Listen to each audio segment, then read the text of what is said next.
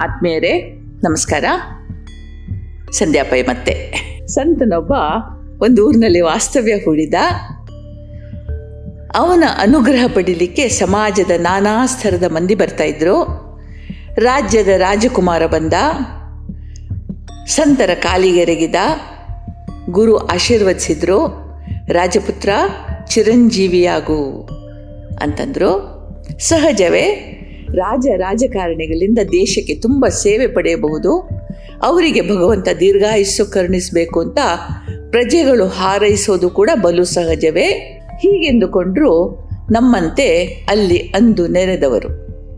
ಅನಂತರ ಬಂದವ ಬಲು ಧಾರ್ಮಿಕ. ಸಂತನಂತೆ ಬದುಕ್ತಾ ಇದ್ದ, ಇಡೀ ಸಮಾಜಕ್ಕೆ ಊರುಗೋಲಾಗಿದ್ದ ಅಂತ ಹೇಳ್ಬೋದು. ದಾನ ಧರ್ಮಗಳು ಇವನ ಪ್ರವೃತ್ತಿಯಾಗಿದ್ವು. ಅಂಥವನಿಗೆ ಗುರುಗಳು ಹರಿಸಿದ್ರು, ಸಜ್ಜನ, ನೀನು ಬದುಕೋದು ಬೇಡ, ನಿನಗೆ ಸಾವು ಹಿತ ಅಂತಂದರು. ನೆರೆದವರು ಬೆಚ್ಚಿಬಿದ್ರು ಅರೆ ಇದೆಂಥ ಹರಸುವಿಕೆ?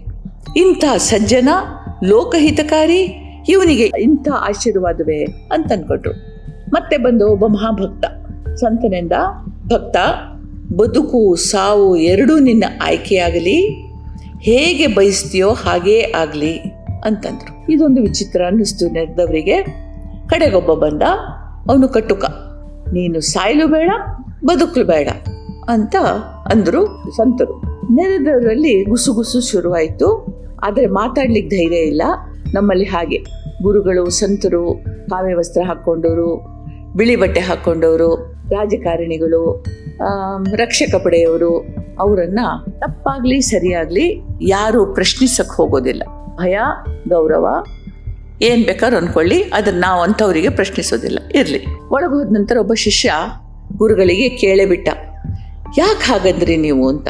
ಗುರುಗಳು ನಗ್ತಾ ಹೇಳಿದರು, ರಾಜಕುಮಾರನಿಗೆ ನಾನು ನಿನ್ನ ಚಿರಂಜೀವಿ ಆಗು ಅಂತಂದೆ. ರಾಜ ಗದ್ದುಗೆ ಭೋಗ ಜೀವನ ಕಲಿಸ್ತದೆ. ಅಧಿಕಾರ ಲಾಲಸೆ, ಸಿರಿಯ ಮೋಹ, ಸುಖದ ಅಭಿಲಾಷೆ, ಹೀಗೆ ನಾನಾ ರೂಪಗಳಿಂದ ಕಾಡುವ ಸುಖಗಳಿಗೆ ದಾಸನಾಗಿ ಅದನ್ನು ಪಡೆಯಲು ಯಾವ ಹೀನ ಕಾರ್ಯಕ್ಕೂ ಹೇಸದೆ ತಾಮಸ ಬದುಕಿನಲ್ಲಿ ಕಳೆದು ಹೋಗುವ ಪಂಗಡ ಇದು. ಇವರು ಸತ್ತು ಮತ್ತೆ ಹುಟ್ಟಿ ಬಂದರೆ ಹೀನ ಜನ್ಮ, ನೋವುಗಳು ಕಟ್ಟಿಟ್ಟ ಬುದ್ಧಿ, ಹೀಗೆ ನೆರಳೋದಕ್ಕಿಂತ ಈಗ ಸುಖವಾಗಿ ಬದುಕೋದು ಒಳ್ಳೆಯದು ಅಂಥೇಳಿ ರಾಜ್ಕುಮಾರ್ನಿಗೆ ನಾನು ನೀನು ಬದುಕಿಯೇ ಇರುವಂತ ಆಶೀರ್ವಾದ ಮಾಡಿದೆ. ಎರಡನೆಯವ ಪರಮ ಸಜ್ಜನ ಈ ಜನ್ಮದ ಪುಣ್ಯ ಫಲದಿಂದ ಮುಂದೆ ಬರುವ ಜನ್ಮಗಳಲ್ಲಿ ಉತ್ತಮ ಜನ್ಮ ಬರ್ತದೆ ಇವನಿಗೆ ಈ ಜನ್ಮ ಸಾಕಪ್ಪ, ಸಾಕು. ಸತ್ತು ಮತ್ತೆ ಇದಕ್ಕಿಂತ ಹೆಚ್ಚು ಸಾಧನೆ ಮಾಡಬಹುದಾದ ಸನ್ನಿವೇಶದಲ್ಲಿ ಹುಟ್ಟಿ ಬಾ ಅಂತ ಅವನಿಗೆ ನಿನಗೆ ಸಾಕು ಬದುಕು ಅಂತ ಆಶೀರ್ವಾದ ಮಾಡಿದೆ. ಮತ್ತೆ ಬಂದವ ಭಕ್ತ. ಸದಾ ತನ್ನ ಇಷ್ಟ ದೇವರಲ್ಲಿಯೇ ಮನಸ್ಸಿಟ್ಟು ಆ ಆನಂದದಲ್ಲಿಯೇ ಮುಳುಗಿ ಹೋದವ. ಈ ಇಡೀ ವಿಶ್ವ ಅವನಿಗೆ ತನ್ನ ದೇವರ ಆಡುಂಬೋಲ ಎಲ್ಲವೂ ಹರಿಮಯ. ಇವನಿಗೆ ಇಲ್ಲೂ ಭಕ್ತಿಯ ಆನಂದ, ಮತ್ತೆ ಹುಟ್ಟಿ ಬಂದರೂ ಅದೇ ಸ್ಥಿತಿಯ ಆನಂದ. ಇದು ಅವನ ಶಾಶ್ವತ ಸ್ಥಿತಿ. ಹೀಗಿರುವಾಗ ಈ ಬದುಕೋ, ಸಾವೋ, ಮತ್ತೆ ಬದುಕೋ. ಅವನೇ ಆರಿಸ್ಕೊಳ್ಳೋದು ಒಳ್ಳೆಯದು ಎಲ್ಲ ಒಂದೇ. ಈ ಜನ್ಮವು ಒಂದೇ ಬರೋ ಜನ್ಮಗಳು ಒಂದೇ ಅಂತ ಅವನಿಗೆ ಗೊತ್ತಿದೆ. ಅದಕ್ಕೆ ಅವನಿಗೆ ನಾನು ಯಾವುದನ್ನು ಬೇಕಾದರೂ ಆರಿಸ್ ಅಂತ ಹೇಳಿದೆ ಆ ಸ್ವಾತಂತ್ರ್ಯ ಕೊಟ್ಟೆ. ಅನಂತರ ಬಂದವ ಕಟುಕ. ಇವನ ಬದುಕು ಹಿಂಸಾ ಮೂಲ. ದಿನನಿತ್ಯ ಪಾಪದ ಪ್ರಾಣಿಗಳನ್ನು ಕೊಂದು ಮಾರುವವನಿವನು ಜೀವಂತವಾಗಿ ದಿನ ದಿನವೂ ಸಾಯುತ್ತಿರುವವ. ಸತ್ತು ಮತ್ತೆ ಹುಟ್ಟಿ ಬಂದರೂ ಈ ಜನ್ಮದ ಕರ್ಮಗಳ ಶೇಷವಾಗಿ ಮತ್ತೆ ಇದೇ ಜನ್ಮದಲ್ಲಿ ಹುಟ್ಟಿ ಬರ್ತಾನೆ. ಸತ್ರು ಬದುಕಿದ್ರು.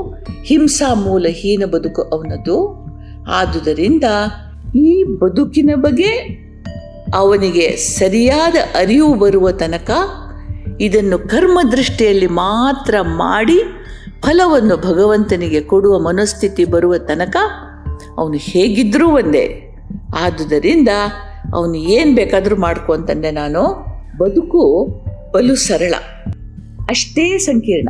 ಜೋ ಮತ್ತು ಹ್ಯಾರಿ ಎನ್ನುವ ಆಸ್ಟ್ರೇಲಿಯನ್ ಮೂಲದ ಇಬ್ಬರು ಗೆಳೆಯರು ಇದನ್ನು ಬಲು ಸುಂದರವಾಗಿ ವಿಶ್ಲೇಷಿಸಿದ್ದಾರೆ. ಹೇಗೆ ಅಂತಂದರೆ, ಒಂದು ವ್ಯಕ್ತಿಯ ಬದುಕನ್ನು ನಾಲ್ಕು ವಿಭಾಗಗಳನ್ನಾಗಿ ಮಾಡಿದ್ದಾರೆ.